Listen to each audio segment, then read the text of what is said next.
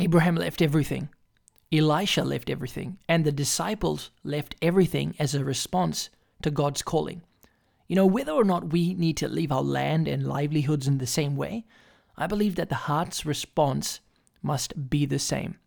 Responding to God's calling in our lives requires our full devotion. Even if we feel we've already made a wholehearted response to God, I believe that calling almost always involves stepping outside our comfort zone and into something unknown. God's calling on our lives is always for something bigger than ourselves. To engage with deeper aspects of our calling, in fact, requires us to be self forgetful, less concerned with ourselves and more concerned with God. So I want to encourage you today to think about whether or not you're responding to the call of God on your life. This is Joshua Singh, and you can find out more information about me on joshuasingh.com.